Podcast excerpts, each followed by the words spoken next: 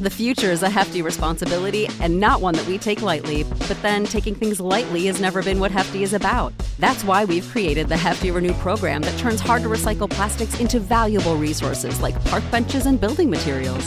To participate, simply fill up an orange Hefty Renew bag with accepted items, tie it up, and drop it in with your regular recycling. That's it, it's that easy. It's time to rethink recycling with Renew. Particular valued resources may vary by geography. More info available at heftyrenew.com.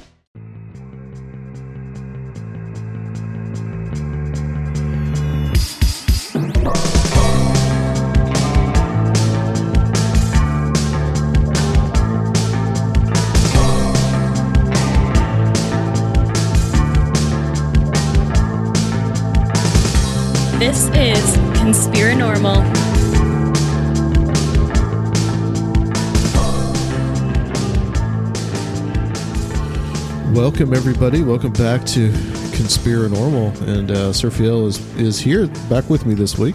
Welcome back, Surfiel. Thank you. Thank you. Yes, uh, Surfiel had to take a little break, like we all do at some sometimes. But um, this week we've got one of our favorite people.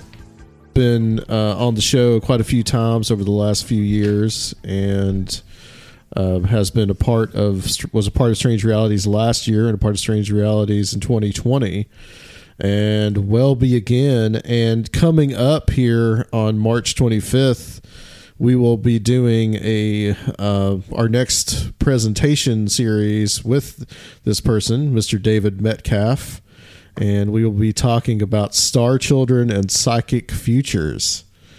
And That's uh, right. David, when you told me the title, I was like, "That's perfect." And uh, you guys can uh, see that uh, awesome graphic done by our buddy Phil that uh, got the um, font approval from Mr. Metcalf here just the other day. Yeah, I love the font. That that it, it screams Star Children and Psychic Futures. It's perfect. the Star Child font. Yes, it does. So that that that was completely and totally, um, completely totally inadvertent, but uh, No, it wasn't. It was a cosmic synchronicity. it was a cosmic synchronicity. Yes. He was guided. Yes. And uh so we will be we'll be talking a little bit more about that a little later, um, talking about what uh, David is going to be talking about on the 25th, and we're really excited to have him, and we'll talk about how you guys can tune in to see that. But uh, welcome back to Conspiranormal, David. Thanks. Yeah, I appreciate it. It's Yeah, always man. fun to, to talk with you guys and explore the uh, the world around us, the world of weird. Yeah, man, it, it, it is a weird world indeed. And we understand that you just got back a couple of days ago from a, an interesting conference called Archives of the Impossible. And I thought you know, we just start off tonight talking about that because apparently this was uh, quite one of the one of those like life changing conferences for you. Yeah, prior to going, I was calling it the Met Gala of the Weird. Um, it was set up by Dr. Jeffrey Kripal at Rice University um, to celebrate the opening of their Archives of the Impossible, which um, it's a it's a new. It's been it's been kind of building. They actually tried to hold it a couple years ago, but then COVID happened. Um, the they wanted to hold an opening conference but the archives in the impossible hold jacques vallée's papers. The uh, original letters that whitley strieber received after writing communion so they're called the communion letters. There's a there's a book that anne and whitley strieber put together that kind of contains some of them but this is the full um, the full set of letters that he had and i think there's some other stuff in there as well. They've got richard haines holdings Richard Haines um, formed uh, NARCAP, which was a group that was looking at pilot encounters with UFOs and kind of recording those and liaisoning with the FAA. So they have his papers. They have um, some of the original Stargate remote viewing programs documentation from Ed May, who was the Stargate director uh, for a long time, uh, long space of the program. Um, they have Stanley, some of Stanley Krippner's papers. Stanley Krippner ran the Maimonides Dream Lab experiments um, up in New York, and um, has he's been a long long time figure in the field of consciousness studies and parapsychology and transpersonal psychology. Um, doing a lot of research with different uh, traditional practitioners in that and um, kind of like a, a, mix of psychology and anthropology and ethnography. Um, they have larry bryant's collection there which is larry bryant was a long time uh, kind of ufo guy that had a, a, large collection of documentation from conferences and and MUFON and that. Um, he may have even been a MUFON director. I'm not really familiar with Bryant too much. Um, they have Stewart Alexanders, who is a physical medium. Uh, they have his collection there, uh, which was donated by Leslie Kean. Um, they have Brenda Denzler, who wrote Lure of the Edge about scholar, you know, sort of scholars and scientists encountering the UFO topic. Um, she'd given her uh, archives to Diana Pasulka, who then donated them to Rice. Um, so it's just this huge collection of, and I, I, may even be missing some of the stuff they have there, but not going to just continue listing things they have. But they've so it's a huge collection that they have. Um, so this conference was the opening, you know, the official kind of like celebration of this this collection, um, and it was an opportunity to bring you know a lot of the people who had donated together along with other people in the field to sort of discuss you know where where we're going from here um, under kind of the auspices of the work that Jeff Kripal's been doing for a couple decades now in terms of you know sort of trying to re-examine ask better questions um, and get more serious attention to kind of the topics that we all love. Um, and it was just a really, really great event. Jeff is is a fantastic curator of people. So he did a, an amazing job. He and his uh, team of grad students um, and everyone else who worked on this did a, just a great job of bringing together an awesome group of people um, to kind of meet and discuss things. And you know he wasn't he he kind of wanted it to be a looser format conference.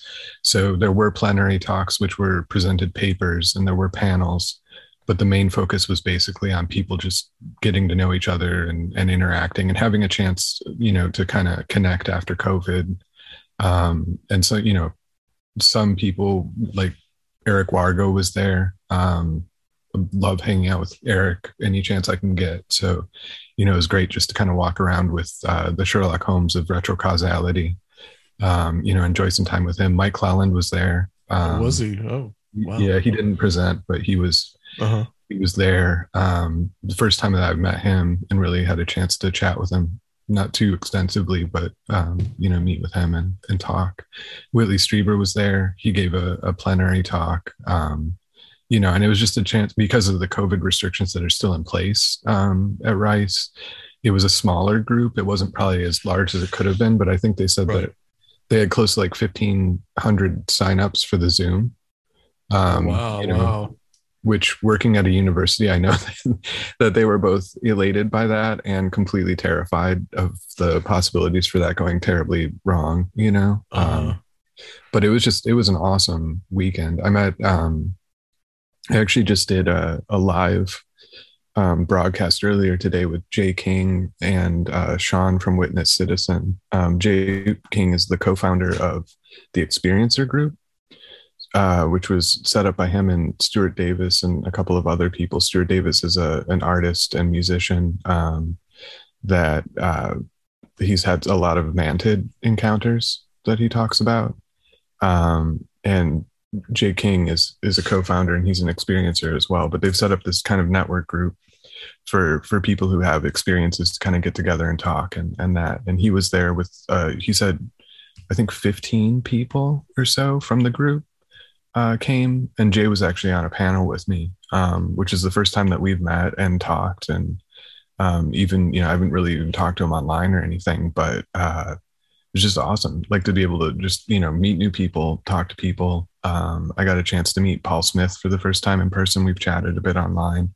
He's in one of the Army remote viewers um, that was trained under Ingo Swann, And I don't. I think that might have been. I don't know if that was with the program or later that he met Ingo, but Um, he had a long time relationship with Ingo Swann, learning from him and that. Um, yeah, so it was just really great. I got to have you know breakfast with Ed May, the Stargate project manager, and just talk about the current state of parapsychology and stuff. Um, hang out with Greg Bishop.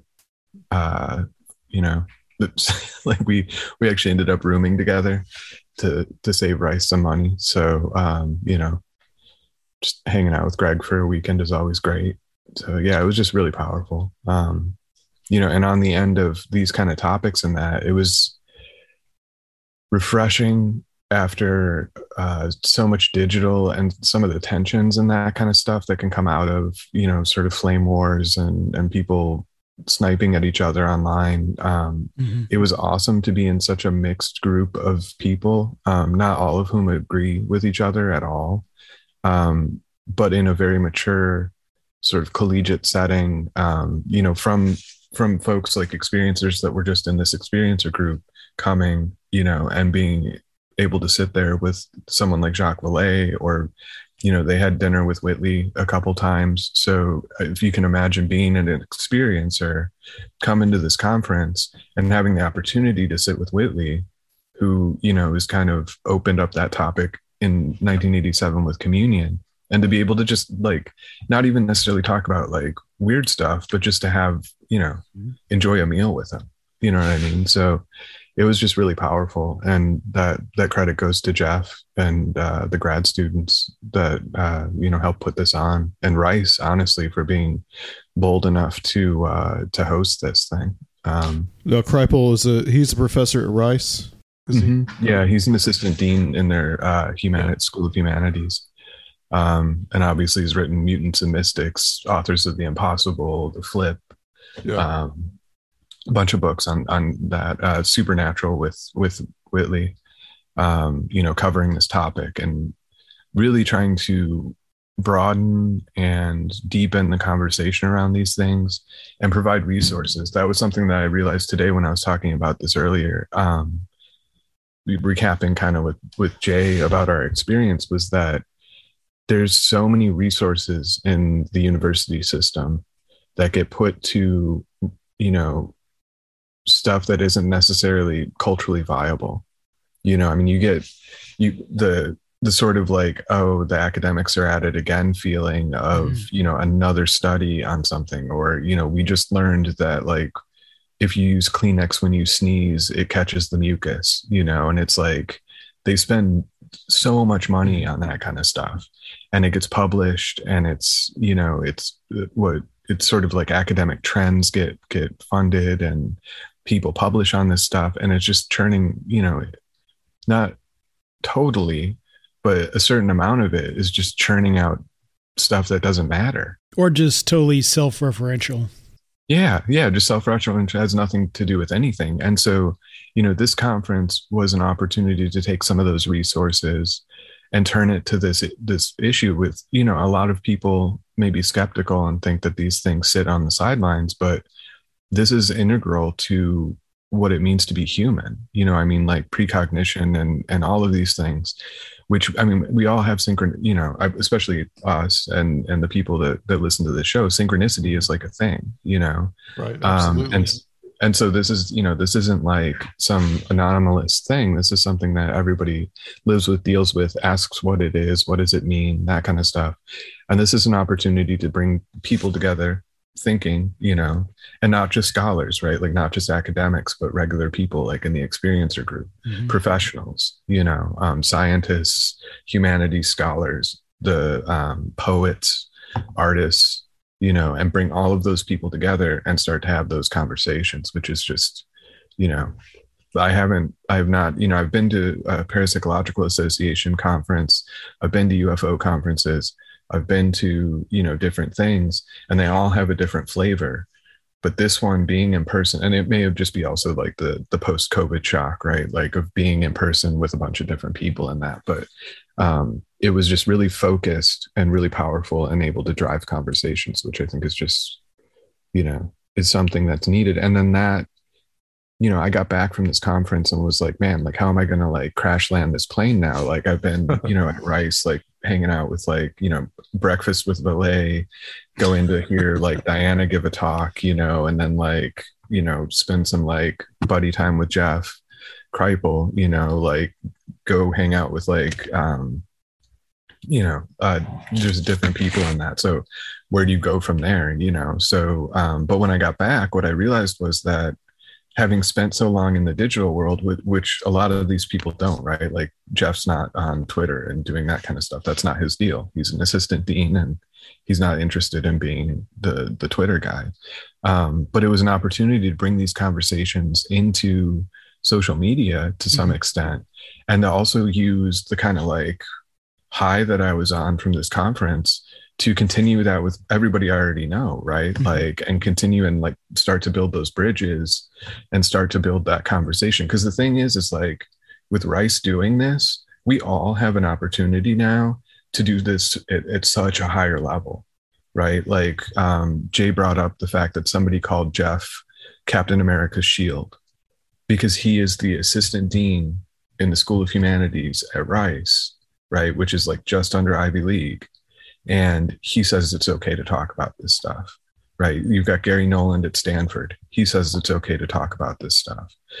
You know you've got all of these different people that are are dealing with this thing. And not not saying that it's okay to be stupid about it or it's okay to just like you know run into some sort of like pastel new age delusion right? But that it's okay to talk about our experiences it's okay to deal with this which i think we all already kind of knew. And i mean obviously on conspiranormal like it's not like it's not like this is some hidden secret right? But like to take that um that empowerment and sort of you know start to start to really push it. Well and honestly the academic world might be one of the only parts of society that largely doesn't know that it's okay yet to talk, talk about yeah. these things. Yeah, exactly. Yeah. And they have so many resources and so many tools. There were there any media presence there covering this? And no, no. And that's I mean, because they don't they I mean like so the media coverage was literally like I guess if if my like weird social mediation is media, like I would have been the media there. There were doc,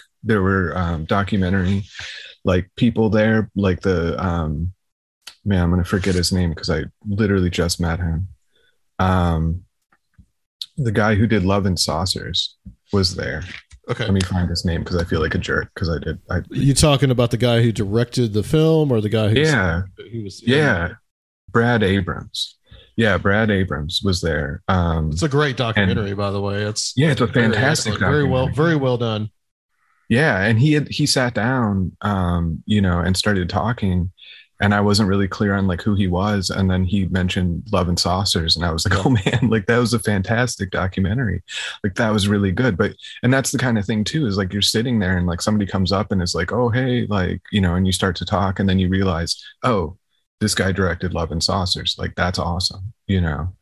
And um, because it was so laid back, you know, I mean, it was just so um, you know, again, because I think in part because of the fact of COVID restrictions meant that it was a smaller group of people, mostly like people who were speaking or who you, you know, already had some idea of who who was there, you know. Um, but you know, discovering people, talking to people afterwards, you know, sort of building these connections, um, which I think can really like amp up, you know, what everybody is doing. You know, I'm to be um, my friend Tex Crawford, who's a, a folk artist here in the Athens area, Athens, Georgia. Um, he and I this year, I think in October is when we've got it scheduled for, are going to be putting on an art exhibit in the Athens Clarke County Library. Um, you know, he had that when we first started planning it, he was like, "We can probably get a better venue," and I was like, "No, I want it at the community library. Like, I want it, like I want to do it at the community library. Like, I don't people. want like yeah with people i don't want some like you know like venue venue like i want the library like that's what i want. Um but going to this archive you know and thinking about like oh is it possible to maybe get some scans of the communion letter drawings right? Like not the people's names not like any information like that but just their drawings about their experience you know and then be able to put that alongside some of the folk artists that we're bringing in and um, outsider artists and that um, you know, to to just to, to build these bridges and to, to blend yeah. this stuff, you know, because it's it's all about these experiences, these experiences that we're having with being human, Mhm. in this world, you know, and it's like, I don't know. And so, yeah, it was just obviously like I could just rant for a long time on this conference, but it was very, uh, it's very powerful, very nice. That's awesome. And it- And, And honestly, it, it, all the things that you, you guys do on this podcast or, um, is it even a podcast? I think you've gone transmedia with the with strange realities and all the rest of it. You're with your uh, with your empire, all the things you guys do Yes. with your Our- media our empire. mi- Just strange our realities, mighty media empire. Yeah. yeah Yeah. um you know it, it- this was kind of a, a a justification of that you know everything greg's done in terms of radio misterioso and that um because you all stand outside of a lot of what's going on i don't you guys aren't really like trend jumpers you know like you're doing your own thing you're developing it you're developing these conversations you want to have a conversation you know about this stuff like you don't want to just like push some agenda on it you know? And i think that that's what came out this weekend was just like man everything that all of us have been doing is getting somewhere you know? Well- and it's it, it's meaningful.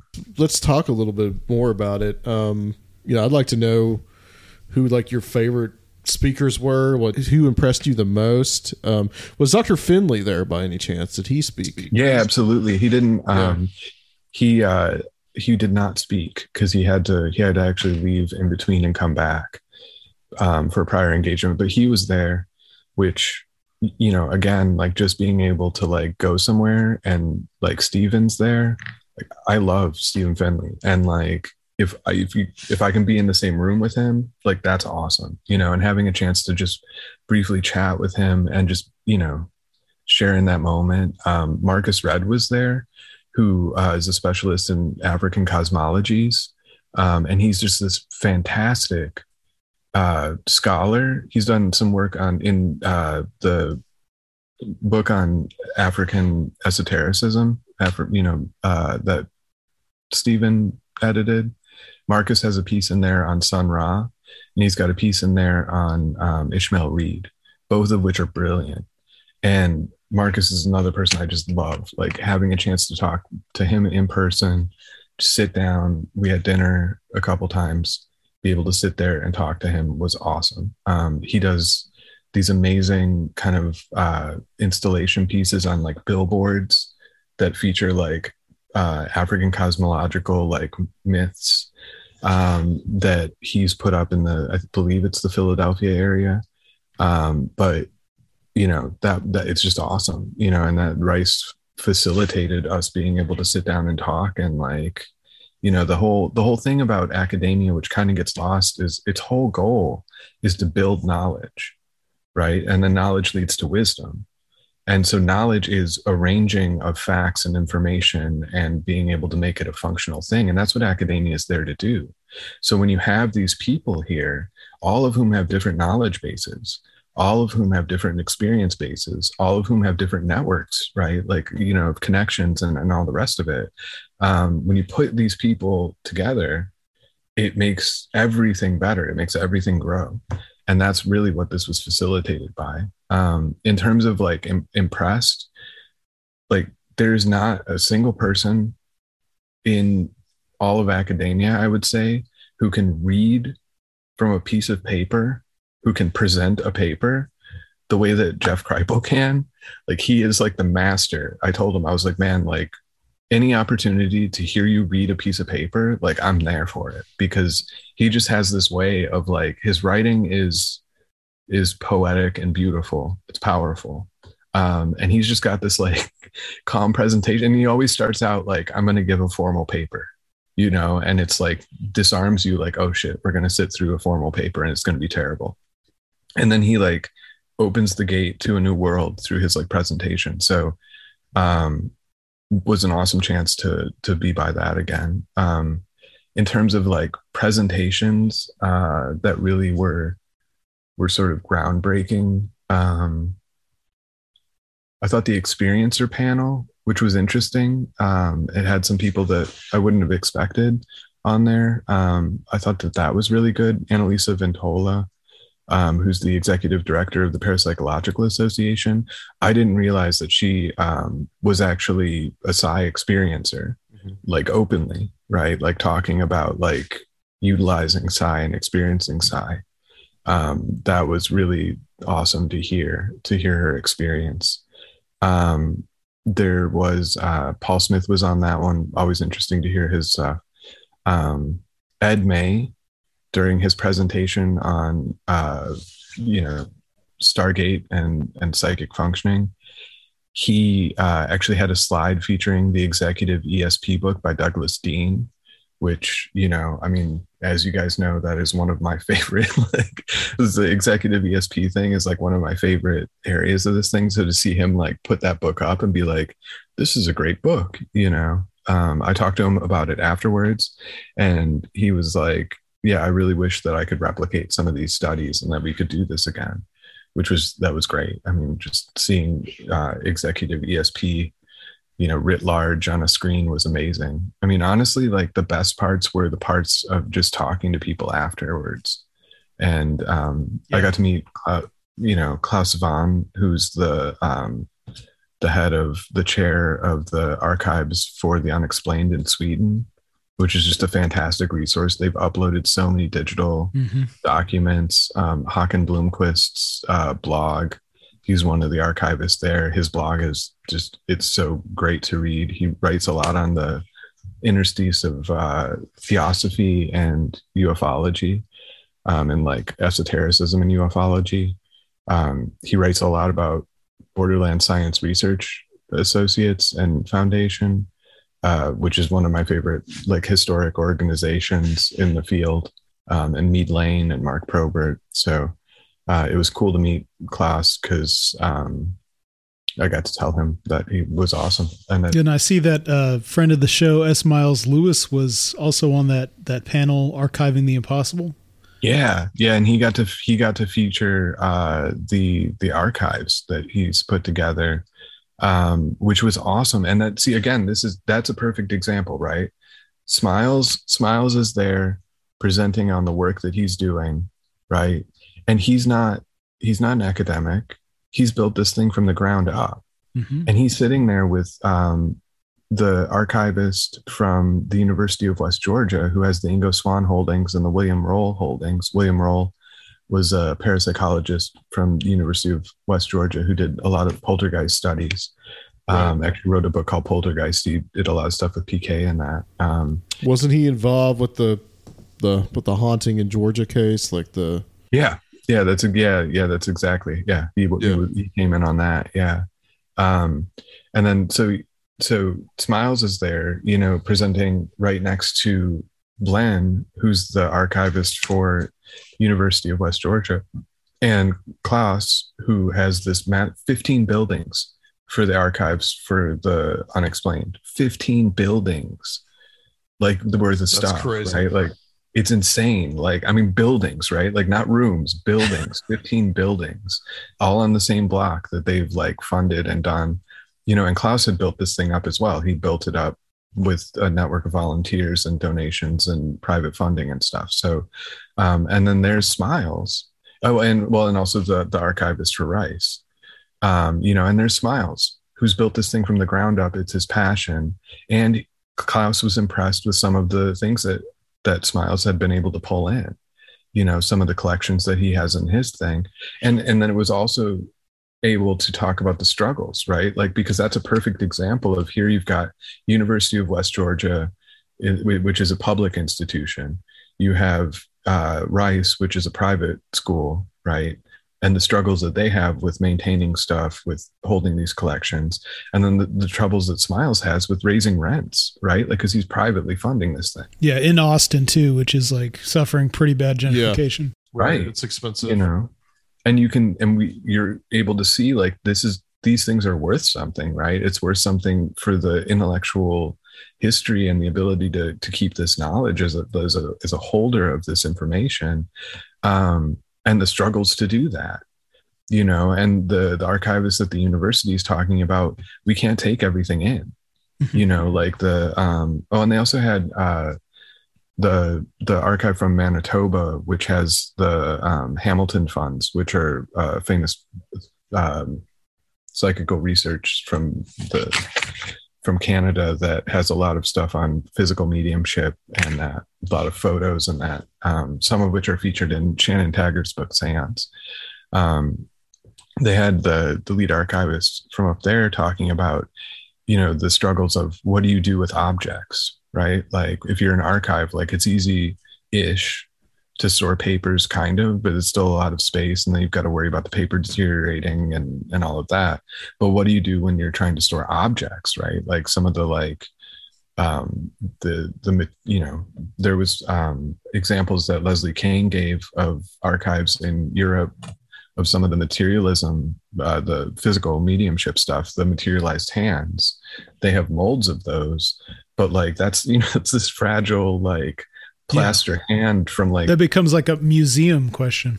Yeah, and you're you know an archive is not a museum, right? So like how do you and all of this stuff takes money, it all takes resources, it all takes interest from the public, which requires the media to deal with it you know somewhat sympathetically if not you know you don't have to believe but to be sympathetic to the historical weight of this stuff um, and that's this massive infrastructure of culture that we don't necessarily have around these topics. It's starting to be you know obviously there's more museums that are starting to do and galleries and that that are doing occult art shows now.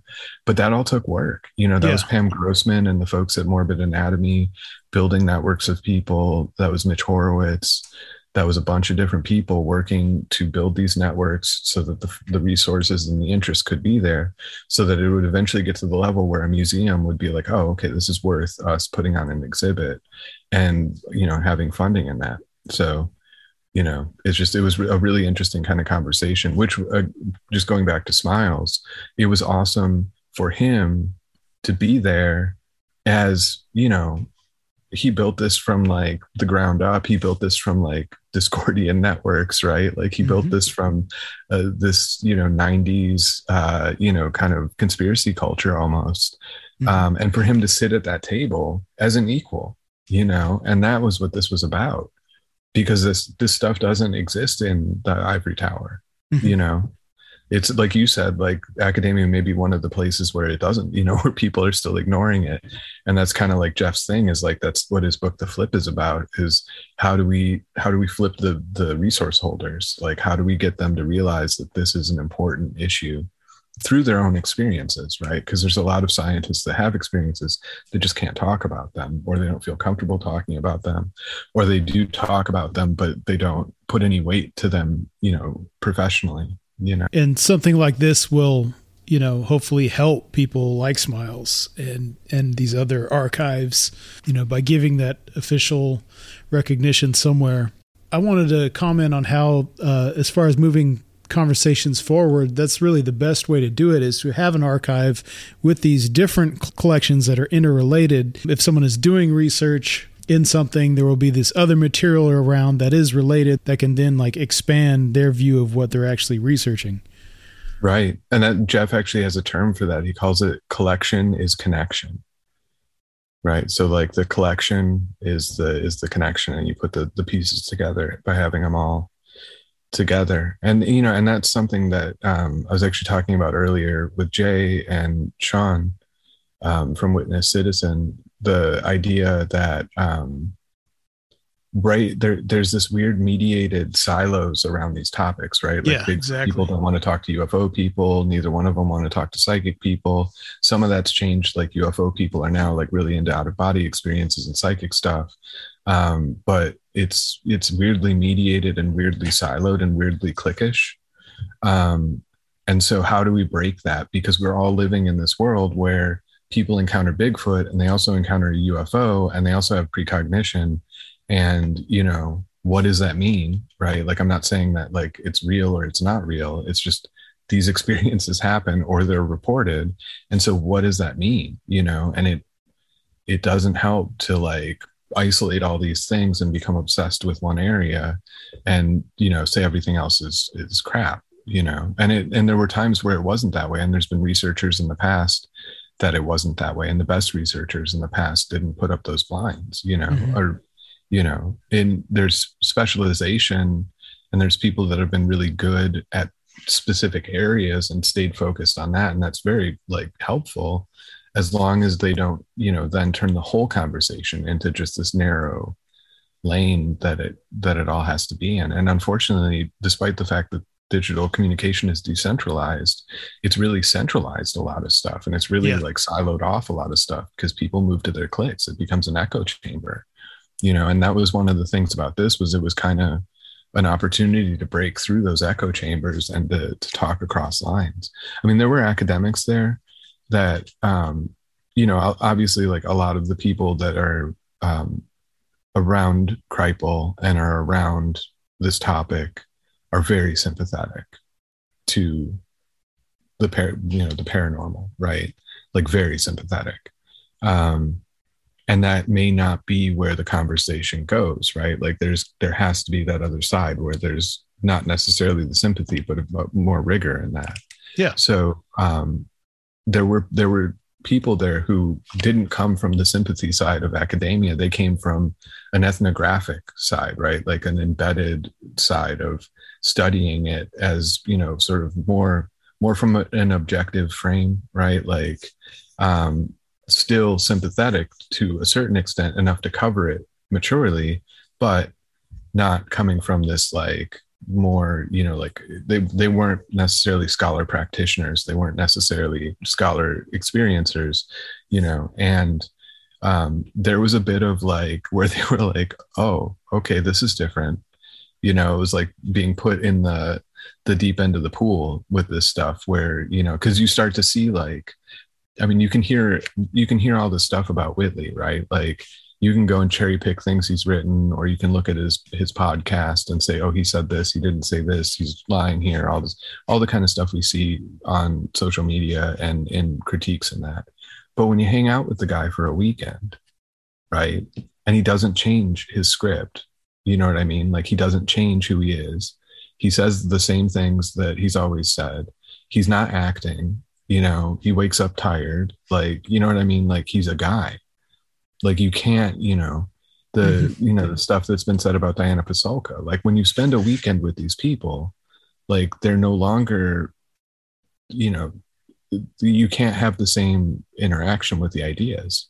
You know it's not like um you know it's a conversation then right? Like it's not just like a weird this is right this is wrong these people are lying they're not lying they're whatever. You've got to actually deal with them as people you know? Um obviously i made that jump a long time ago. I co-authored a piece with diana and that like and uh you know have have written about whitley. So like i don't you know you know i'm not i'm not on that side but um it's you know I, with leslie Kean, kean's work um you know i was not very familiar with it. I stayed away from it. It was very ufo-y in the ways that i don't really like.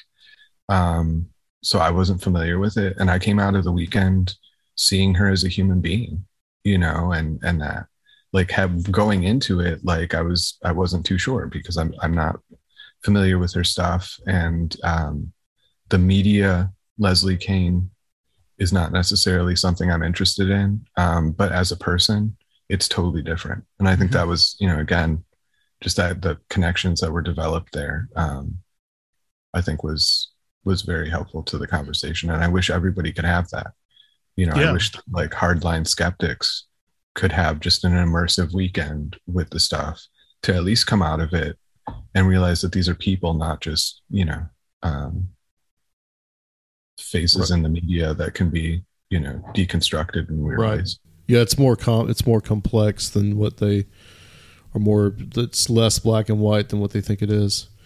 Um, you know, I, I think it's really great that someone like Kripal and also Dr. Finley and Diana that um, I guess she's no she's Walsh now. I don't think she's Pasulka anymore, right? I think she's yeah, she's right. She's so I, I actually talked to her about that because I always feel Yeah. weird saying Pasulka, but it's on her Right. book, you know. So it's like right. but that's what people Yeah. recognize her as. So um, it's become almost like her her writing name, you know. Um, we'll see how that changes with the next book, or or if it changes. But um, yeah, it's a, it's a weird place when you you know when you write when you write a book and then your name changes. It's Yeah, like, yeah. yeah I, I was like i feel awkward when i have to say this but like in public like nobody's nobody would know What are you going to do when you change your last name to Starchild? That's right. Yeah. Oh, I'll ascend. I'll be ascended at that Star point. Child Maximus uh, Prime. I think it's excellent uh, that academia, at least a small portion of it, especially within the religious studies community, Yeah. that they have taken an interest in this because that's really what we're dealing with is just another variety, I think, of religious experience. Yeah. Yeah. And so that's something that I, you know, came to on my own from listening to all, doing this podcast, listening to other podcasts, the reading that I've done from all the authors that I've had on and everything. So, you know, just knowing that, that this this is something that, you know, this modern day form of religious experience Yes. is something that, you know, academic academics are taking a serious serious look at it's taken out of the whole sensationalist context that we see it in all the time on television and in the media and it's a s- it's a serious look at it. And i was curious as you were taught as you were speaking about this and you were using the word psi and a lot of this uh, conference seems to be about this contact experience. Are you equating the contact experience as a form of psi I think that's a, that's so. Um, my friend Hussein Ali Agrama from University of Chicago, um, he was actually in one of the preliminary webinars, and he was supposed to come to the conference, but he wasn't able to make it. Um, in his preliminary webinar, he um, circled around something that Whitley has said a lot, um, and which actually I think Carl Sagan said as well, which is that we need better questions you know and that's that's one of the better questions right like one like psi itself is an ambiguous term. It's Mhm. it's kind of defined as a it's defined as everything that it isn't which isn't a very it's not very very helpful um, when you're studying something to define things in the negative. Um, but uh, yeah i mean the you know you think about Vallée's um, i can't remember the name of the the paper but he wrote that paper with um, Eric Davis, the physicist, um, which was like six factors in terms of an actual UFO encounter, right? It's got a much better name, but because it has a better name, I'm, I can't remember it offhand. Um, but the psychic aspect was one of them um, in terms of people either being activated or experiencing the, the thing through some sort of, you know, telepathic communication. You think mind speak, right? Like in, in, uh, cryptozoology or, or Sasquatch studies. Um, yeah, so I mean, there's a there's a psychic element to it, um, you know, and that is kind of danced in, around in some of Garry Nolan and Kit Green's work with the Caudate Putnam, Putnam, however you pronounce that, the the center part of the brain, um, you know, showing different uh, developments in it, more connectivity after it. Um, after experiencers have encountered a UFO um, or something UFO like, they've encountered the phenomena. Um, and that connectivity tying into enhanced intuition potentially. Um, so there is, you know, there is kind of an element of contact that has this psychic, you know, I mean, um, has that, I believe it's the British um, print of the Invisible College, which is called UFOs: The Psychic Solution. Um, I don't think it's a, a, separate book, but it may be. But um, yeah, so he had that. The one of the titles that Vallée has used for his work was UFOs: The Psychic Solution.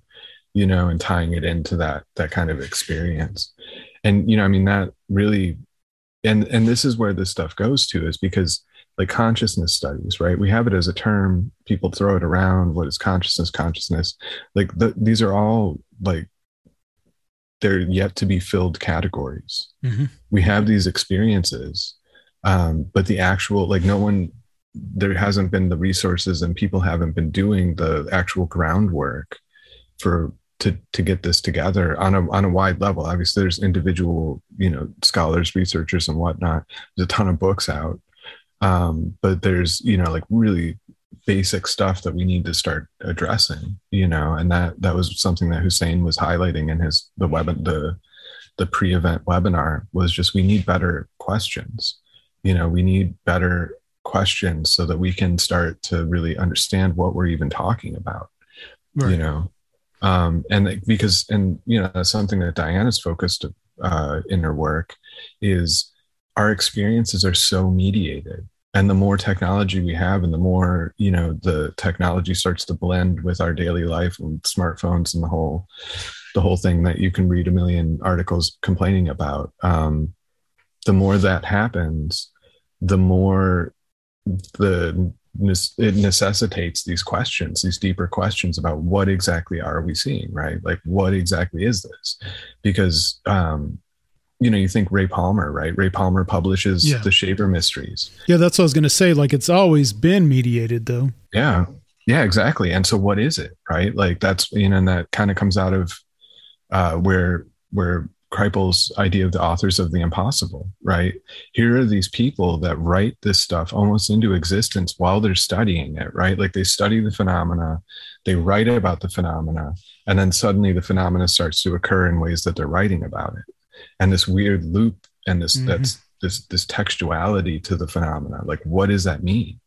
Right? Like what does it mean that early sci-fi stuff prior to 1947 was showing flying discs and then suddenly people are seeing flying discs after a reporter gets wrong uses a wrong term for what kenneth arnold's describing you know and like hardline skeptics in that being like well it just means it doesn't it doesn't exist and it's stupid like that's a weird reaction right like because it's a lot deeper than that and it's a lot more Right. odd that that happens than to simply say like oh well it just means that people are having a mass hallucination like you know what does that mean it, that's just another like meaningless and it's a defensive reaction which Mhm. means you know you're hitting at a core of something that's really bothersome to some people you know so what does that mean right like i mean there's so many questions to kind of dig into with that and Yeah. that's one of the um you know one of the the kind of things which actually is is sort of floats around the um, star children and psychic futures talk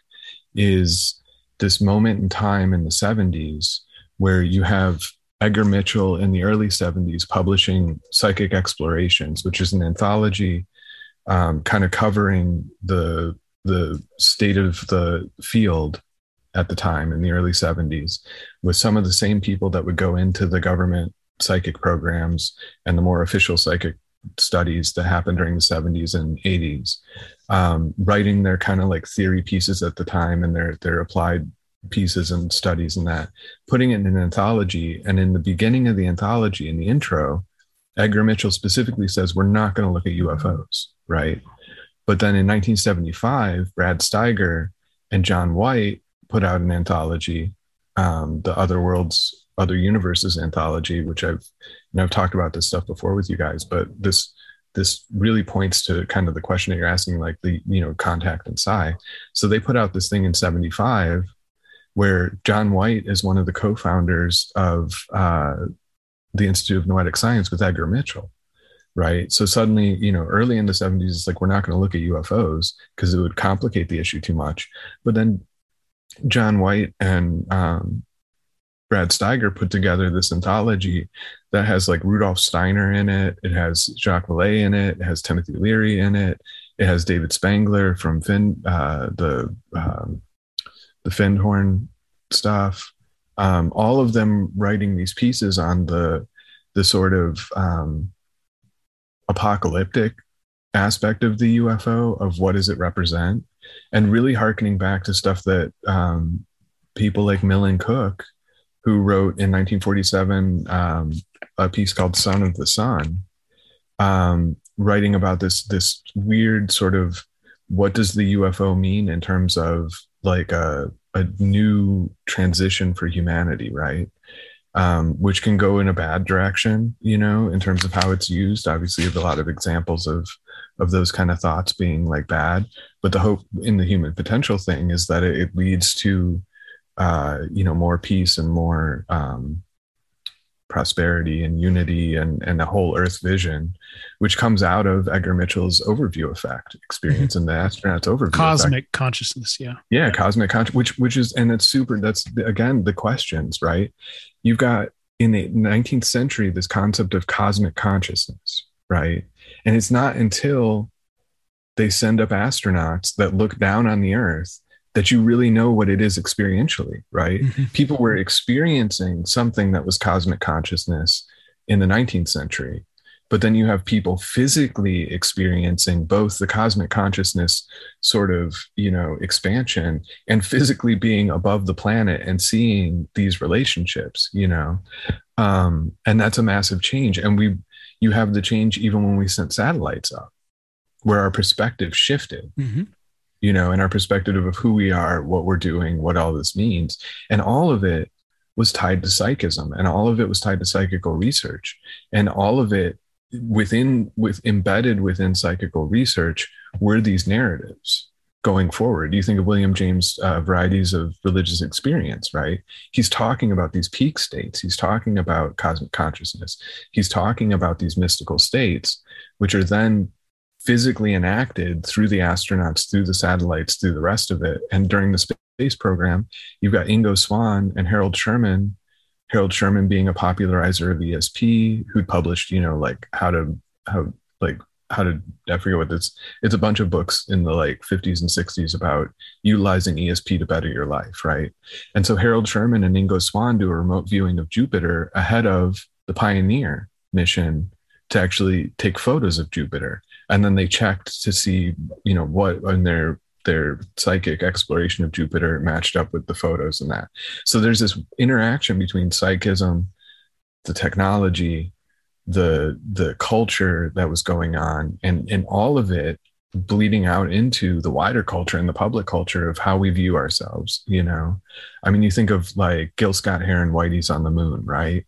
Like that's because there was technology that could get to the moon. It brought that whole question of where are we putting our resources? What does it mean that we've got some people walking on the moon when, you know, my sister's here like suffering, right? Like, what does this mean? And so it's, you know, it's really interesting to to have an opportunity again, because it's kind of like these things go in like these waves, you know. Um, maybe under a slightly different way like you said it is now sort of in religious studies and that you know but to have a way to start to talk about this stuff again you know and hopefully move move forward. You know i mean we've got we're like with the, with the russian situation and that like we're sitting on the edge of like another Yeah. like world war or another like really nasty cold war which has already been kind of going for a while. I mean really. So, you know, now's like the time where it's like, it's not the time to be snarking on people on Twitter. It's time to be like digging into what it means to be human and start to actually have mature conversations about, you know, and that's where for as as goofy as the new age stuff can get and as as, you know, flaky and white and um, you know, just kind of negative and Granola. Granola like all the all the critiques you can have of the new age thing right? Like at at the base the idea of human potential and the idea of moving that forward and all of us exploring human potential is not a bad thing When you need mealtime inspiration, it's worth shopping Kroger, where you'll find over 30,000 mouthwatering choices that excite your inner foodie. And no matter what tasty choice you make, you'll enjoy our everyday low prices, plus extra ways to save, like digital coupons worth over $600 each week. You can also save up to $1 off per gallon at the pump with fuel points. More savings and more inspiring flavors make shopping Kroger worth it every time. Kroger, fresh for everyone. Fuel restrictions apply. Right. And a lot of that came from the height of the Cold War when those existential questions, as we talked about before, were really apparent. And it was just about human survival, period. right Um, which we're still in that situation, but the consciousness is not there. right yeah and uh, you know john mack's um, abduction research came out of groups of psychologists and uh, scientists and thinkers that were dealing with uh, existential threat of nuclear war and climate collapse. That was really where he was you know came into the abduction research stuff. So it you know i mean it was the the questions you know that we see today um on ancient aliens and that like, you know have these have these other sort of uh you know roots and that and and they can be You're returned talk- to that You're talking about Strieber, right?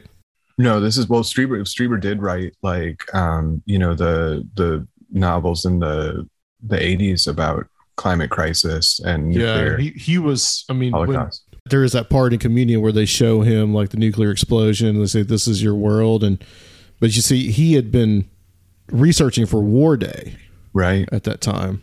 Yeah. So it just it kind of reflected back to him his fears and his anxieties. Yeah, Right. Well, I, mean, I was actually mentioning John Mack. John Mack, Yeah. uh, the abduction researcher, he came out of a group, sort of think, a loose knit think tank group. Um, and then that actually became a center um, that was looking at existential risk and was looking at, like, um, you know, how culture is dealing with the stress, you know, because it's an unspoken thing, like this stress that sort of hovers under everything, you know, especially when it's becoming less under the surface with something like what's going on in the Ukraine. But I mean, it was always under, I mean, it's always there. You think about, you know, Syria, I mean, you can list off the conflicts that are constantly raging around the world.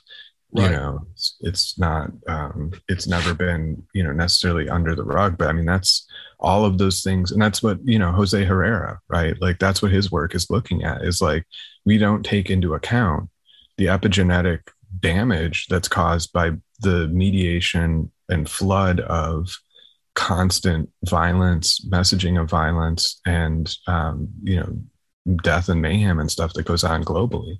And as we connect everything into this like information structure that's constantly feeding us this stuff, like it's literally like it's it's killing it. It's killing the organism. You know, mm-hmm. I mean, it's not like it's not positive. I'll tell you. Yeah, Twitter. Twitter is like one of the biggest. Just like it is such a cesspit. I, can't mean, do it. it really is. I mean, it's it, and it, it's it's it's really I've discovered a channel for anxiety, Yeah. and it makes you anxious. Oh yeah, I mean if you're You know? if you're plugging into that stuff, absolutely. Yeah. I mean that Oh. was um, one of the um, Mark Boccuzzi at Windbridge. He did a study on radionics. Um, he's developing a symbolic Hieronymus machine to predict the um, the election, and so he did a study on that, and it kind of tied into the idea of um, some of the work he was doing with forms, right? Where you have these uh, random number generators hooked up. You're putting an intention into the random number generator. That data is being fed into another program that then develops a visual display of that intention, right? Through the data.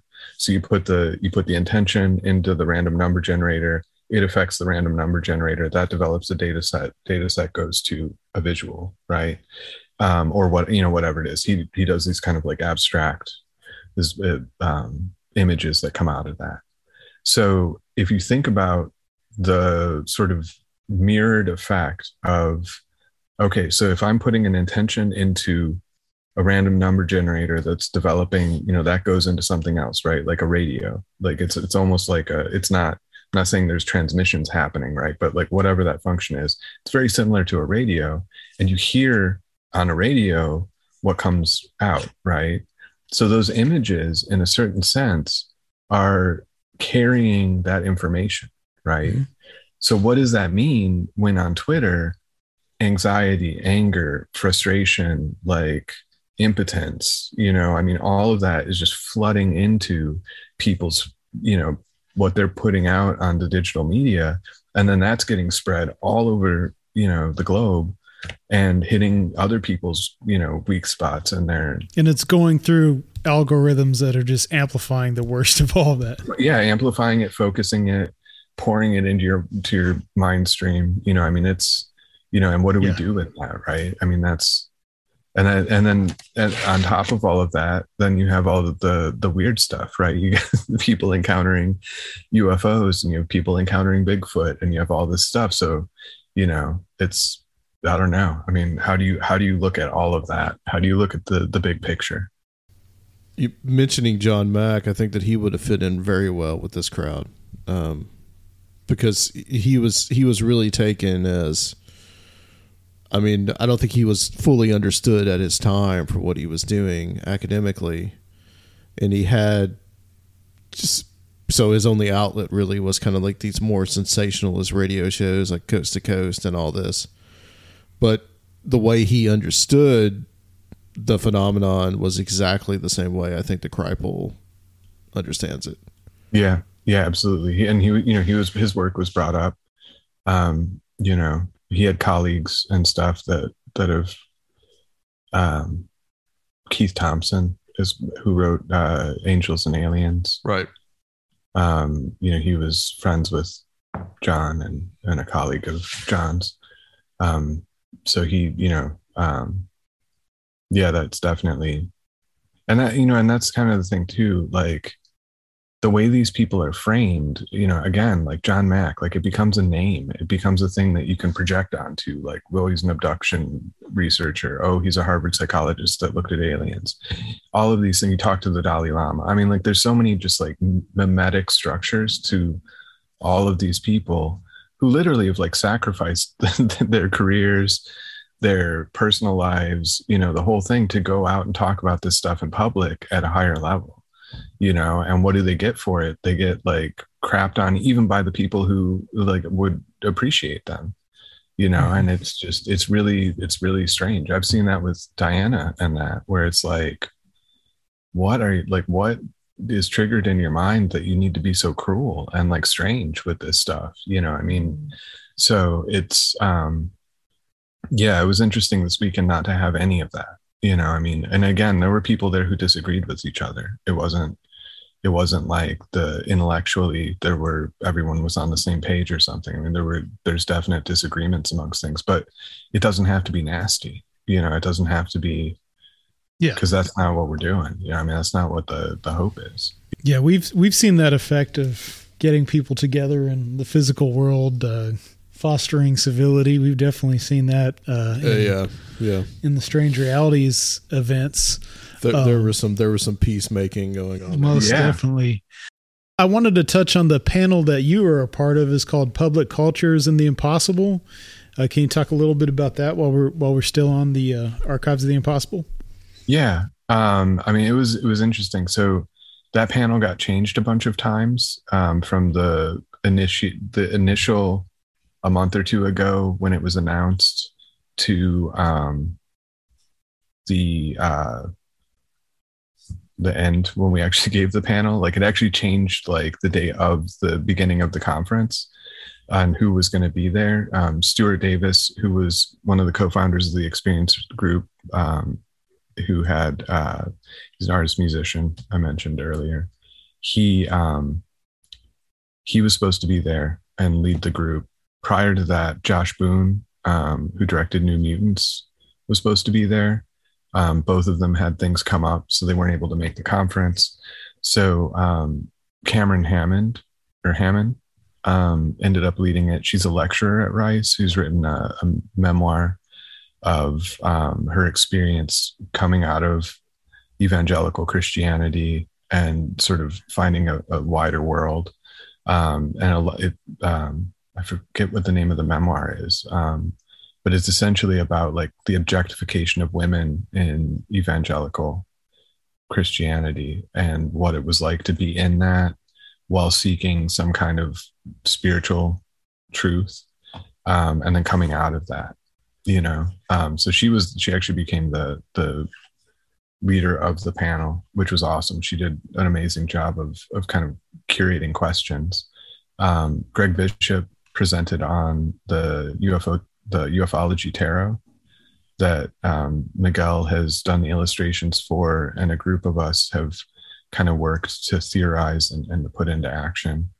Um, he showed the the kickstarter commercial for it, which was awesome because the music in that thing is from Massimo Teodorani, who is uh, Susan Demeter's husband, but he's also he's a he's like a world class um, astrophysicist, Italian astrophysicist who loves uh, Berlin School synthesizer music, and so the music in this thing was Massimo Teodorani, who later was referenced in one of the plenary speakers as being one of the like leading scholars looking at the UFO issue and consciousness.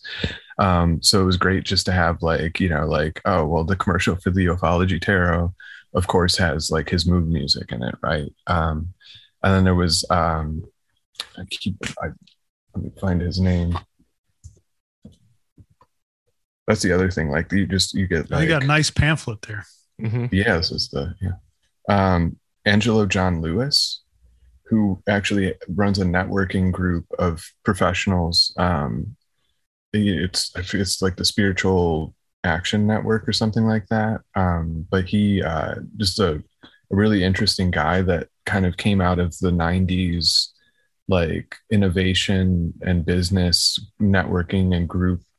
You know how to how to build groups, how to how to create group synergy and that kind of thing. Um, and then there was Marcus Red, who I mentioned before, does African cosmology and uh, is just an amazing artist and filmmaker. Um, he's he's so like uh, so much a polymath. You know, it's hard to define like what he's doing because top level. I mean, his his scholarship's impeccable. It's awesome. Um, and then there was Jay King, uh, the co-founder of the the Experiencer Group, um, and Jay, uh, you know, just a super nice guy, like just incredibly like one of those people that you're like, wow, you were just a genuinely nice person, like which is which is awesome. So um, it was interesting because the the public discourses thing, um, we were all kind of there because we're in certain ways and in, the stuff that we're doing, we're bridging what's happening in academia um, and trying to bring it forward into some kind of public discourse, you know. Um, and so it was, and and each of us in a different way, you know. So uh, it was an interesting kind of different ways that that can be done, you know. And the question of like how to do it effectively, I think, was still open at the end. You know, how do you bring super complex ideas? You know, and uh, something that I brought up was um, living in rural Georgia, encountering people that are good Christians who go to church on Sunday, who also are completely infected with ancient aliens ideas and are now reading the book of Enoch and obsessed with the Watchers and obsessed with demonic UFOs because they've been watching Ancient Aliens because it's such a popular TV show, you know, and having a different perspective on that, a scholarly perspective, like how do you bridge that right? Like how do you make the next ancient aliens but make it so that it's it's more i mean don't get me wrong like david childress you know like adventures unlimited i've got the catalog it's fun you know but like when it when it hits rural america and it becomes a fostering of weird ideas that can as we've seen as we've seen over the last few years can have massive ramifications in culture um, there's an ethical question there, not necessarily for the Ancient Aliens show, but for you know the need for other venue venues to feature these ideas that aren't quite as um, uh, I don't know that that don't quite foster that level of animus in in culture. You know, Right. Exploitative. yeah, exploitative. You know, and again, I mean, like I love Adventures Unlimited, and I love honestly like when when i see something come out um like a ufo story right? Like because there's so much of that now where it's like the government has said this or some guy in some office made a bill that did something with a ufo i always wait until the sun publishes it or the daily mail or something like that because it's so much uh, you know like you're going to get the same basic information. Mhm. it's going to be written much better. It's going to be weird. They're going to have a horrible picture with it everything about that for me is better. Um, but you know, uh, when it gets out into the public like that, and that's all you have, like that's problematic. And I think that that actually points to the problem is that when it's given to you straight nowadays, it's awful. It seems like it's written by a computer, you know, and when Mhm. it's given to you by the tabloids, you know, in the past, like you had somebody like Bob Pratt who who knew Jacques Vallée and like the National Enquirer for whatever other stuff they were doing, their UFO coverage is actually pretty good. It may be mm-hmm. written a little sensationally, but there's some good stuff in there. You know, Beckley, right? Like there's some good articles in some of those Beckley things, surrounded by you know a sort of sideshow like tabloidness, but there's still some like meat there you know and and now we have the separation of just tabloid and like just boring and there's no middle i mean i haven't watched tv in a long time and since the ukraine thing happened i started watching network news on youtube. It's horrible. Yeah. like the only way that anyone can think that that's okay and that's a proper way to present news is that they've watched it like consistently because if you go away for a while and you come back to it that like what is i mean that makes no sense. Like it's it's like it's horrible. It's awful. And you can see the difference by just like going back like we actually uh you know went and looked at okay like because it was so shocking to see this. Went back and was like where does this where did this break? Like where did it go from like you could kind of think that this was a mature presentation of information to just being like this like mind jamming like nightmare feed you know? And like there's actually like a point like where it starts to like just like crack and become plastic and weird and like lots of makeup and you know people that look like robots and like i mean it's it's odd so What's the year for that then? um it was actually i believe it was the year that the blood moon stuff happened the last blood moon which was that was just an awesome coincidence i happened to like realize i was like oh man he was right john hagee was right it was the blood moon prophecy Of course. Like, yeah, it, it all starts with that. Well, I wanted to point out that on your Facebook page, you've got a picture. Speaking of beliefs, and st- this is a picture from a Walmart of the Aliens magazine, yeah yeah. Like uh, on the newsstand, and like you know, flanking the Aliens magazine is is John Wayne, yeah. And then on the other side, it's the 2022 walleye guide for the trade secret lures and rigs. yeah Right behind the aliens on the rack is guns and ammo. Behind that is Wild West. Next to those two is is something about Bon Jovi, and behind that is Guns N' Roses. That's right. And then and then Elvis, the, so, uh, then Elvis on one, in the other part, and then behind him is Cowboys and Indians. So Got that's all of America represented with yeah it was when i saw that i was like oh this is beautiful like right here we have this is this says so much that is Americana. Yeah. I mean, I was surprised Hustler wasn't on the. yeah right the wasn't the walmart rack. like, It's well, Walmart. so- well at the walmart they got they have the d&d handbook right next to that too and then you can get your joel osteen like it's just like a Yeah. smorgasbord of like all of Right. these like weird um weird things but the the alien that alien book really fast i'd seen this thing like a bunch of times right? Like i'd seen it sitting there and kind of hovering and i was always like oh that's cool that that's there okay. Um and i hadn't you know i kind of flipped through i think the previous version of this which was called something else about ufos um, UFO guide, like the ultimate UFO guide, I think is what this same uh, company was putting out last year. Same magazine, but like just different cover. Is that what you're saying? I'm wondering, yeah, I was actually Yeah. looking for that. I was actually looking for the ultimate UFO guide, but they took that out like before I could like get to it. When I finally decided that I would like put put my brain to it. Yeah, I've been kind of like avoiding it. Like I don't know if I want to actually like look at this thing. Like I'll look at it on the shelf, but I don't know if I want to like crack it open. And I'd skimmed a little bit of it, and it kind of it came, it seemed to come from a little bit more of a skeptical sort of like haha funny, not even as like accepting as like a Discovery Channel documentary or something. Like it seemed to really come from like a nasty sort of like Hmm. these people suck kind of way, but we're going to give you these pictures to make you like, ooh, aliens. And then like, no, actually, like there's no. So, um, so I actually took the time to look at this one that was at Walmart. And it is, it's literally a skeptical magazine, which is amazing because the cover, it looks like you're going to get like a, an ancient Yeah. alien deep dive, you know, but no, no, no. You're going to get like SETI and then like some like weird like Mork and Mindy photos. And like, I mean, it's just like, it is like the most cynical publication that you could think of on aliens. Not even, I mean, honestly, I'd rather read Skeptical Inquirer because at least there's like some like teeth there or something. This is just like sloppy Wikipedia skepticism jammed with like weird like archival photos and like um stock art you know stock photos of aliens and stuff It's basically Um, the the Wikipedia article at the bottom of the YouTube. Uh, Yeah. that you're watching.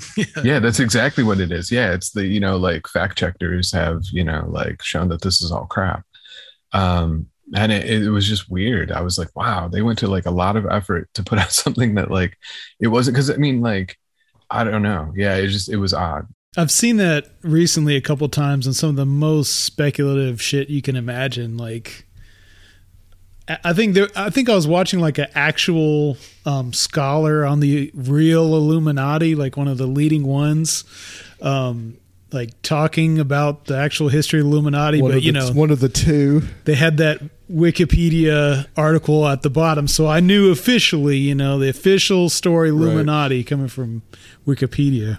Yeah, don't listen to don't listen to the scholar. Listen to the Wikipedia. But uh, I, I have yet to see like what I always dream of seeing, which is like the the young version of myself, like pulling out his mom's shirt in line, trying to get her to buy him the like UFO magazine, you know, because I will volunteer. know. I'm like, ma'am, I'll I'll buy that. for They're the probably kid." going for the Bon Jovi magazine. That's probably what it Yeah, the. Guns N' Roses, like getting that, like- right. or maybe the wall. I mean, honestly, where I'm at, like it'd be the walleye. Uh, that would be the Yeah, Or John Wayne. Yeah, or the John Wayne one. Uh, and see that what what weirds me out though is that like there's obviously a market opportunity you know? Like there's obviously a market opportunity. And this company uh centennial media that puts the ufo ones out um it's it, the website is literally just an email. Like there's no content on the website whatsoever um the only way that you can really find out like what they've published is on like ebay or like Amazon if you like search Centennial Media and find like what the other magazines are. And I think they may have had they may have like ads in the back. Like there's no advertisements in these magazines, right? Like there's no outside advertising. They're one-off like made for retail. books. Yeah, made for retail. And it seems like a totally and I mean it's it's a lot of stock art, a lot of like um, digital archive art. Like you go to like Getty Images and like pull an image of Jacques Vallée or something. So like the cost and but and the list of contributors is fairly large, which is weird. So like I'm just the whole business model behind it. I'm like, what? That's probably one of those ads you find on like Craigslist or something for writers wanted. writers wanted write about an alien but i'm wondering like if there's a market for that thing right and but they cost like 14 bucks you know what i mean? Like yeah, why can't there be smarter mass media representations of this stuff? right. Yeah that's that and for cheaper right? Like just do some newsprint or something like make it recyclable. Like people don't care. They buy the farmer's almanac like nobody you know i mean only like the most pretentious person would be like oh these pages aren't glossy enough. You know what i mean? Like I, I think that yeah, I think things need to be a lot more intellectual because I mean, it used to be you could buy books like that, just like these little trade back paperbacks that had a lot of information. You could buy those in in drugstores. You could buy those at grocery stores. You know, and and I mean, one of the most interesting things I ever saw in a grocery store, just on like one of the racks that's on like the end of the checkout counter. Mm-hmm. Was like the Golden Dawn, like the yeah right you know, it was the book of like the it was MacGregor Mathers Golden Dawn book. I'm like, what shit. the hell? You know, like Where was this? this was in a Kroger in like Atlanta, like the Atlanta area. What year? Ah, man, this is probably like 2011, 2012, maybe. Oh, really? Yeah. Maybe I stepped out of it. You know, I mean, you know, you never know. I had like this weird where I went into an alternate dimension inside the Kroger, and when I walked out, I was back in, in ours. You know, I don't, I don't know. It's somewhere in Lawrenceville, Georgia. That's that's where it usually happens. Just go check check Uh, the meat prices. So you are going to be doing something for us coming up in a couple of weeks or less by the time this is out less than two weeks on march 25th guys uh, so let's talk a little bit about what you're going to be presenting. Obviously we don't want to give away the whole shebang because this is uh, this is going to be pretty extensive. And also uh, david um, unlike the conference where we really pretty much because of how many speakers we have or whatever this is going to be you, you you're going to have a lot more time to give your presentation um, and also to take questions after. So uh, yeah give us a little bit of a skinny on star children and the psychic futures a little little teaser for the audience. Yeah, so um 1979, 1978, um Ingo Swann, who helped found the remote viewing project, um, which became the psychic spy program that many people are familiar with, um, called Stephen Halpern, who is the godfather of New Age music, and said, I really like what you're doing, and I want you to make the album for the movie. So, the soundtrack album for the movie that's going to come out of my novel, Starfire. And Ingo Swann, Stephen Halpern made a rock, disco, funk album that they put out that was supposed to be the soundtrack for this movie that never happened, mm. for a novel that was put out and then very shortly after was sort of pulped um, and was was shelved i will say right so it, it didn't it wasn't the publisher didn't push it um, around the same time Andrija Puharich was writing about the geller kids the space kids which were kids that were activated by um, seeing Uri Geller on TV. They had psychokinesis, all this stuff. Um, it was claimed to be a global phenomena. And he wrote a book about it. That book was never published. You can find information about it. You can find even listings in the publishers' magazines of the time, but it doesn't exist as far as I know, and as far as I can tell, and as far as all the people that I've spoken to um, can tell, this book never came out. Um, so what I'm, we're going to kind of all go on this journey through how did we get to a rock, disco, funk album by the pioneer of New Age music with one of the founders of the government psychic spy program, which embraces this concept of a psychic future, right? Where we're all empowered by our, our psychic abilities We've all achieved cosmic consciousness. It's a call to action. It's a call to turn on your drive, your star drive, to enter into that cosmic consciousness. How did we get there from, you know, in the 1900s, you know, people sitting in a seance room and like holding hands, right? And, and that kind of thing. Um, and then where did it go? Right? Like what happened? Obviously, no one knows nobody knows about this album right like i mean people do it's a curiosity right but it didn't have the impact that they'd hoped um, there's a lot of mythologizing of of this time period and what was going on um, if they were such great like you know and and nefarious mind controllers yet they couldn't even put out an album, right? Like you can get a kid on TikTok that can become a hit now, right? But like Ingo Swann and Stephen Halpern, leaders in their field, they couldn't put out an album, right? Like they couldn't get a movie deal. So kind of go into that and and kind of look at the history of psychical research, you know, not we're not going to go into what I'll call the the boring blah blah blah stuff, right? But like really kind of get to the core of that framed through this album and kind of what happened to the album, how the album came apart, what things led led into this stream, right? Because Stephen Halpern is channeling his music, right? He has a download that he's going to create the music of the future. There's so many layers to this thing. Um, and we're kind of going to use that as a jumping off point to explore the current time period, right? And like what went wrong then, what can go right now, what are the misperceptions of that time period, you know what it what's been mythologized like how can we look at that and tease out some of the truth of what was going on um, away from the paranoia away from the the mythologizing away from that you know and and uh, celebrate this freaking album because it's the star children album. Stephen halpern just released a, a remastered version of mm-hmm. it it's eight bucks on his website you know people should go out and buy it and listen to it prior to coming to this thing. They may not enjoy it. It's not everybody's taste. I love it. Um, Chris Corey loves it. Um, you know, so yeah, I'm just gonna really dive into that. I mean, the psychic, the the space kids thing is so fascinating. There's so much myth. Again, it's just people are paranoid about kids being experimented on. You, if you dig into it, if you look into it, right? Like obviously any of these topics you can look into and you can build your little puzzle, right? Like you can take the puzzle box, it's got Notre Dame on the front of it. You open it up, dump out the pieces, make a blobby dog out of it and say, look, I made a dog. It's a dog, right? Because I arranged all these pieces and it's a dog.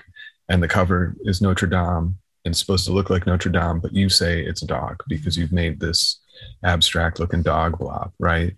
We can do that with all this stuff. Um, I'm going to make my own dog blob in this presentation, um, which avoids the paranoia, avoids the that kind of stuff, and actually tries to make something functional out of the history of this thing, um, you know, and, and, see kind of what's going on. And again, with the, the space kid stuff, like what, what was that? Like, were kids really like suddenly spoon bending because they saw Geller on TV? Um, if they were, where's all that data? Right? Like, there's all these studies. It's published. Other stuff's published. Where is it? Where's the book? Andrija Puharich's kids have his material. They put out a lot of archival stuff.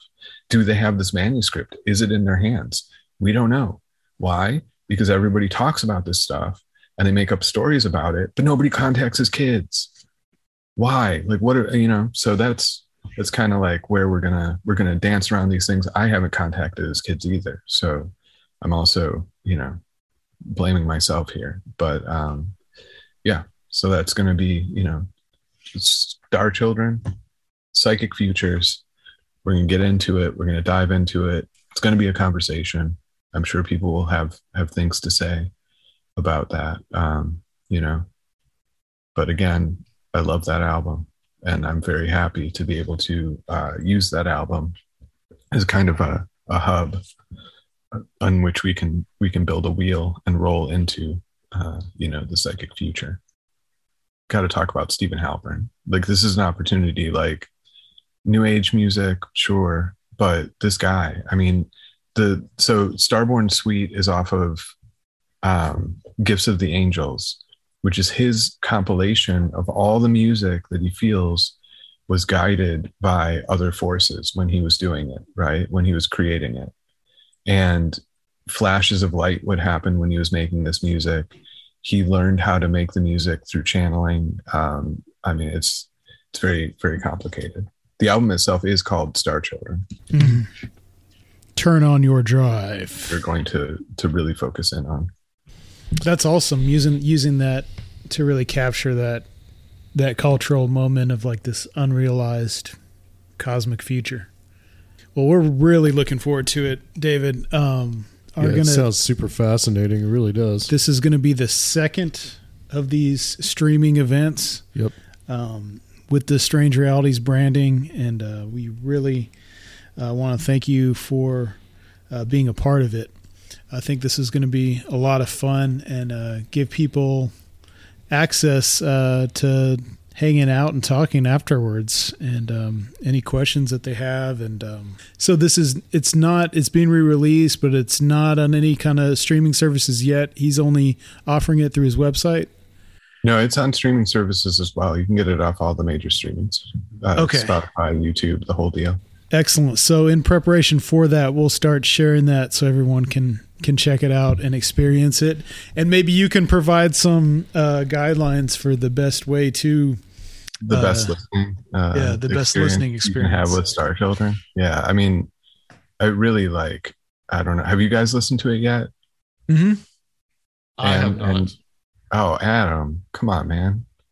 Chris and I have both like hard hard ranted about this stuff like for what like a year now you haven't you haven't partaken in the star children yet adam you're gonna have to listen to it soon i just found it here it is it's actually under ingo Swann. you look at you can look it up under ingo Swann. yeah i will definitely i will definitely listen to it yeah and and like i said i mean be prepared because it's going to challenge you all of our contemporary like um appreciation of music is challenged by it, I think. Is there any reason why they did a 44th anniversary edition? Is there some numerology going on there? There may be. I'm not sure. Um, so Stephen Halpern said that he was going to write the backstory on his website about it, but it was pretty brief. Um, so my friend Dave, uh, who works with East West Bookshop and puts on events there, um, he's trying to schedule Stephen to come on and talk about the album for an event. He So was we he did one before, right? I think Yeah, I he did do one attended that before. one. Yeah. about his his production um, stuff and and uh, the the ways that he takes out the rhythm in order to to create flow in that. Um, but we're hoping to have him come on and do something that's specifically on this album because it's so fascinating. Um, I mean, at this conference, like I asked Ed May about it, you know, because Ed May was around the the program at the time. Like I'm just completely like fascinated by this album because the Starfire um the Starfire book is a novelization that makes you just go what what on earth were you thinking? Like it's the novelization that like you do not write when you're in a classified program. You know i mean it's just like what on earth was ingo Swann thinking? And then to to put out this album which is this like utopian vision. And so the one of the the weird things about this album is that in the novel Starfire, he has these little snippets of lyrics from the main character, uh, Daniel Merriweather, who's like this super psychic, right? Um, and those snippets of lyrics appear on the album.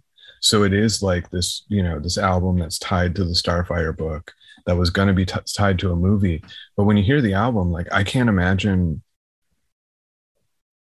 from a pro- like a producer standpoint or a director standpoint, like I can't picture even in the late 70s how this album would then translate to a movie you know? Like it just doesn't if you you know uh, it doesn't there's there's disconnects. And the album itself is like really upbeat and like really like um in your face kind of like positive vibes and the novel's not like that at all. Like the novel's actually like fairly like dark and like and, and disturbing you know? So again like just the, the it's such a fascinating like moment in history that um obviously no one's really delved into because who cares? And that's why i think it's important to delve into it. Like philip k. Dick said uh you know symbols of the divine appear in the trash stratum Mhm. right? So like i think that this isn't and not not calling this i love stephen halpern's music and stuff so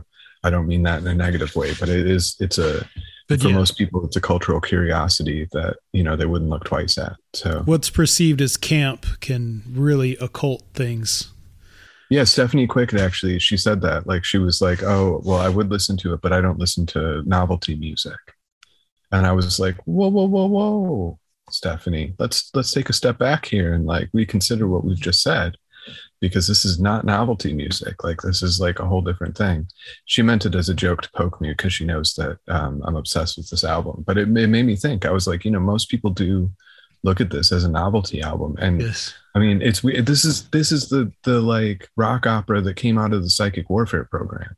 Yeah. You know what I mean? Like that's weird. And the movie could have been like a, a new age psychic Saturday night fever, pretty much. Yeah, exactly. I mean, that's like it's exactly like the kind of like feeling that like comes off this. Like it would just been like what, like what, and and at the same time, right? Like this is a this is what's sitting on top of a classified program. Like that's crazy. This isn't like um what's that what's the scorpion song winds of change right Oh, like yeah, which was yeah. which was written in the cold war as sort of a psyop in eastern europe like this isn't winds of change you know what i mean? Like there's no like unless you're into it you're not going to be into it. And so like just the idea that this this is what like emerged from that like that's amazing to me. And there's other examples of it too. I mean there's um 30 days to mystical experience which was put out by uh, one of the guys that was in the remote viewing program. And he did a whole series of books um, that were like these 30 days to you know x. Um, and uh, again like when you even as like a as a popular you know like okay there's going to be a psyop but we're going to make this popular like it doesn't even work like that right? And so and this is what i'm saying like this demythology demythologizing this stuff because like when you actually look at the output the cultural output right?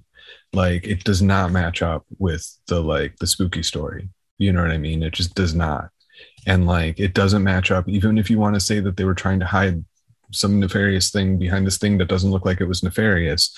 Star Children is not the album that you would put out, right? Like that's not it. You know, like get David Bowie or something. Yeah. It's not going to be Star Children. You Uh, know, so I mean that like I did want to mention, David, uh, before we stop, that you're the Windbridge Institute Scholar and virtual residence now. Yes, yeah, that was uh, that was awesome. I was very honored to to be to be brought into that. Um, so uh, it's an opportunity to get more in depth with the parapsychology at a serious level. Obviously, I've been covering it and, and publishing and um, co-authoring pieces with people, um, but this was uh, yeah, this is like an officiation, uh, Yeah. an, an initiation of my actual um, you know, sort of moving in into that in a more at a higher level. Congratulations, because you had been the editor in chief of their Threshold Journal of Interdisciplinary Consciousness Studies. Correct. Yeah, that and that's through the Windbridge Research Center, which is which is an off an offshoot of the Windbridge Institute. Um, and it, it honestly, like it's it is such an honor because I Mark is my friend, Mark Boccuzzi, who's one of the co-founders. Like I I appreciate him as a friend, but honestly, like his work in parapsychology is just some of the coolest like stuff. Like he is he's a like a maker, you know, in terms of like like a hacker maker, right? Like making like these side devices, um, building these tools, um, and he's just doing these really cool experiments, which is just I'm always enjoy when Mark is like, I'm doing this thing because I know it's going to be like just it's just going to be cool. It's going to be amazing. I mean, his Throne of the Sphinx stuff, where he's got like this like jacked up like uh set of random number generators just like feeding into each other and then asking it questions and it gives you answers. He's got it hooked up to this chatbot thing and this, you know, and he's building all this stuff himself to do these experiments. Windbridge, you know, is one of the leading, if not the leading, um, groups that are looking into mediumship, which is one of the hardest things to test in parapsychology. You know, people like the the presentiment stuff that Dean Radin does, um, and that uh, Daryl Bem did as much kickback as that stuff gets, mediumship, like, you know, that's way out there. And they're doing it in a rigorous, strict way. Um, and really trying to like bring science to the question, which is incredibly hard because you, with mediumship, like the question immediately arises: Is this precognition? Is this some sort of you know clairvoyance or transmission of thought um, that they're getting this information from? Are they pulling it from some conscious field right? Like we don't we don't even know right? So or is it or is it actually a sign of someone who's died? So all of those things need to be when you're experimental design. You need to take in all these things. And so they're they're absolutely brilliant. It's he and his wife julie beischel um, who won um, the she won one of the one tier of the bigelow uh, Institute for Consciousness Studies prize essay prizes. Um, so Julie, you know, a recognition of her work as being at the top of the field as well, that she won um, one of the Bigelow prizes. Um, and so, you know, to be the scholar in virtual residence for the Windbridge Institute, for me personally, is just it's humbling and, and just amazing. Super excited for that and, and able to you know hopefully i can do hopefully i can i can not embarrass the field and and, and help to uh you know bridge gaps We think you'll we, we think you'll do fine, David. That's awesome. Well, thank you so much, David. This has been awesome. We're going to continue this uh, discussion a little bit more on Patreon for you guys, but we should say that this presentation is going to be available for our patrons, ten dollars and up. But also, there will be a link to the Eventbrite page if you want to pay a one time. That will be put onto this episode in the show notes. So, guys, you take advantage of that if you just don't want to become a Patreon, uh, which I don't know why you wouldn't, but because you do get a lot of extra stuff. But if you do not want to do that, that is available to join us on Friday night, March 25th for Star Children and Psychic Futures with David Metcalf. And uh, David, if you could tell everybody where they could find you and uh, what uh, what's coming up next. uh yeah Um, so I will. Uh, I mean, coming up next is Star Children and Psychic Futures, which everyone should should sign on for. Absolutely, they should. Um, you can find me on Twitter at David B Metcalf uh, with an E on the end of it. Um, that's where if I publish something on the the these days uh, off you know sort of infrequent uh, times that I do that appears on there, or you know try to to spark conversations in that. Um, I honestly like I'm in like a crash landing mode from this conference, so I'm there's a lot of stuff sort of like kicking around underneath. Um, I'm just sort of trying to recenter myself uh, and get, go forward. Uh, Mhm. October, uh, October of this year, I believe, is when um, we're going to have the UFO Outsider and Folk Art show at the Athens Clarke County Library. Um, my friend Tex and I, Tex Crawford. Um, so if anyone is in the Athens area and uh, feels so inclined, um, I'll probably be posting more about that once I get um, solidified on dates and names and that kind of thing. But Tex Crawford um, is an awesome folk artist. He's a a treasure to the Athens community, and um, he has a wide uh, network of folk art and outsider art friends. So um, it should be an amazing show. Um, I'm going to try to figure out how to present that in a way uh, with photos and that so people can see it online as well. Um, but all of that is to be worked out. So those are those are the things that I will be doing, and also you know the Windbridge thing. Um, starting to, to work much closer with them right now to try to figure out again just this question of uh, conversations in the public space. How do we do that? So find me on Twitter, and uh, the links will flow from there. Excellent. Thank you so much, David. This has been great. Um, guys, join us on the Patreon side. Come as well. All right. I think that's it for this episode. Um, if you want to become a Patreon, Surfiel can tell you where to find that.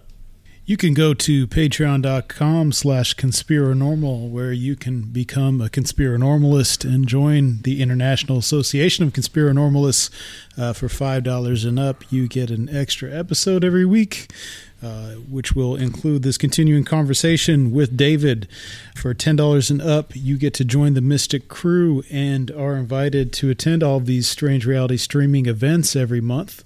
And for $20 and up, you get to enter the ancient circle of strange realities, uh, get some exclusive t shirts and other goodies, as well as all the previously mentioned benefits. That is at patreon.com slash conspiranormal. All right, guys. Uh, remember Conspiranormal YouTube page. That's still up there. Go if you like the show. Give us a, a subscription on there. We'd really appreciate it. And uh, I think that's it. Next week, we will be back. We're going to be talking about Shakespeare. So we'll talk to you next time on Conspiranormal.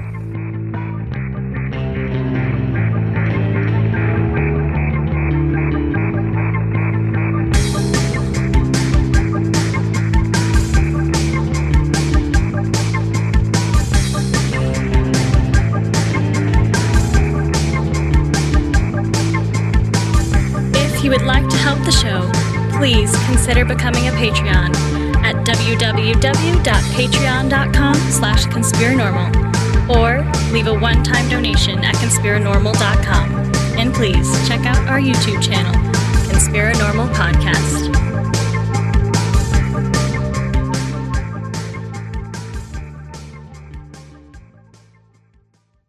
Save big money on plant protection supplies. Now at Menards. Defend your garden with Triazicide Insect Killer. Its fast acting formula protects lawns, vegetables, and many other plants. It kills more than 260 insects by contact, above and below ground. Choose from ready to spray, concentrate, or granular. Save big money on Triazicide Insect Killer at Menards. And check out our weekly flyer on Menards.com for all the great deals happening now. Save big When you need mealtime inspiration, it's worth shopping Kroger, where you'll find over 30,000 mouthwatering choices that excite your inner foodie. And no matter what tasty choice you make, you'll enjoy our everyday low prices, plus extra ways to save, like digital coupons worth over $600 each week. You can also save up to $1 off per gallon at the pump with fuel points. More savings and more inspiring flavors make shopping Kroger worth it every time. Kroger, fresh for everyone. Fuel restrictions apply.